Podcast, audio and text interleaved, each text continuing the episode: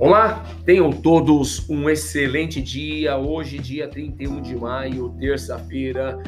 É, eu sou Alexandre Silva, esse é o nosso café matinal com a mesa de renda variável da Luri Capital, trazendo para você aqui as principais informações dos mercados internacionais, doméstico, ocorridos no dia de ontem e as perspectivas para o dia de hoje. É, ontem, especificamente, as bolsas americanas estiveram fechadas, né? Por isso que o nosso mercado doméstico pegou, perdeu muito da sua respectiva referência.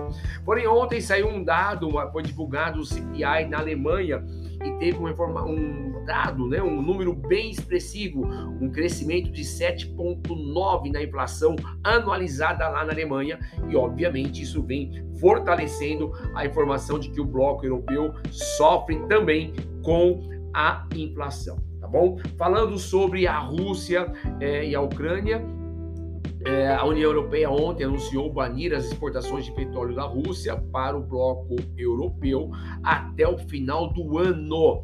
Abre aspas, isso cortará cerca de 90% das importações, fecha aspas, disse a presidente da Comissão Europeia. E por conta disso, petróleo amanhece em alta. Na China, saiu ontem o PMI industrial oficial do governo chinês e subiu para 49,6 em maio. Previsão era de 48. Lembrando que tudo aquilo que estiver abaixo de 50 ainda demonstra contração do mercado. É, nesse momento, os mercados futuros trabalham com S&P menos 0,98, Nasdaq com menos 1,09, índice europeu SXXP 600 com menos 0,37, petróleo o Brent, esse com mais 1,77%. Precisamos manter no radar muita atenção aos dados econômicos que estão contando para nós uma história e devemos, obviamente, ficar muito atentos com a questão desses dados que vão saindo para ver se realmente podem trazer a possibilidade de recessão nos Estados Unidos, na Europa e na China. Muita atenção com os dados econômicos. Daqui a pouco vamos falar sobre a nossa agenda do dia e dá para ter uma noção um pouco melhor do que vem para o dia de hoje. No nosso mercado doméstico, ontem a bolsa teve uma queda de menos 0,81%, batendo a 111.038 pontos.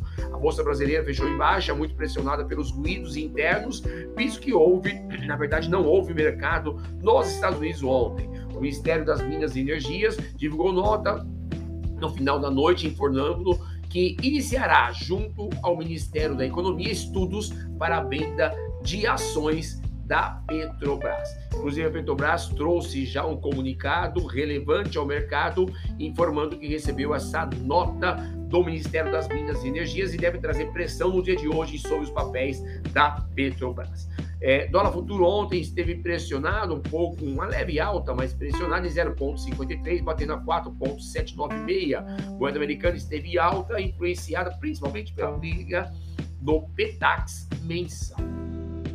Juros DI 1F25 teve alta de 2,10% a 12,385. Ontem, os juros esteve sem referência no mercado americano e operou em sintonia com a pressão nos bônus alemães, visto que nós tivemos o CPI alto lá na Alemanha. Tá bom? Sobre o fluxo de capital estrangeiro, na última quinta-feira, dia 26, houve entrada de 0,84 bi, 840 milhões de reais entrando na última quinta-feira. Nos últimos cinco dias, houve é, a somatória já de entrada de 3,32 bi e isso é bom, porque obviamente a gente vinha na primeira quinzena com saídas bem significativas. Mesmo assim, no mês de maio ainda há um acúmulo de saída da ordem de 9,65 bi. Indicadores importantes para o dia de hoje. Atenção, hein? Já saiu o IPC, índice de preço ao consumidor anual, referente a maio. É, porém, no acumulado dos últimos 12 meses, lá na União Europeia, houve um acréscimo de 8,1% nos preços ao consumidor. A expectativa era de 7,7%, isso veio bem alto, obviamente é, alinhado com os índices de preço lá da Alemanha também. Taxa de desemprego no Brasil às 9 horas, temos o temos a dívida bruta é, versus PIB, referente a abril às 9h45 aqui no Brasil. Confiança do consumidor do CIBI, maio às 11 horas lá nos Estados Unidos. no radar muita atenção aí pelo risco político. A proximidade com as nossas eleições aumenta muito aí a questão da movimentação e a fumaça toda em Brasília. Ontem, em entrevista, o presidente Bolsonaro voltou a dizer que a Petrobras, abre aspas, não tem responsabilidade com o país fecha aspas. Voltou a defender também a privatização da Petrobras, mas admitiu que será difícil e poderá levar cerca de quatro anos. Arthur Lira, presidente do Congresso, em entrevista, disse que irá, abre aspas, apertar o governo, fecha aspas, nessa semana para que seja concedido subsídio federal como modo de reduzir os impactos dos aumentos dos combustíveis. Já o presidente do Senado, Rodrigo Pacheco, sinalizou que para aliviar o impacto sobre o caixa dos estados e municípios, o Senado pode alterar o projeto aprovado na Câmara de 17% de ICMS, teto de 17% sobre o ICMS para os combustíveis.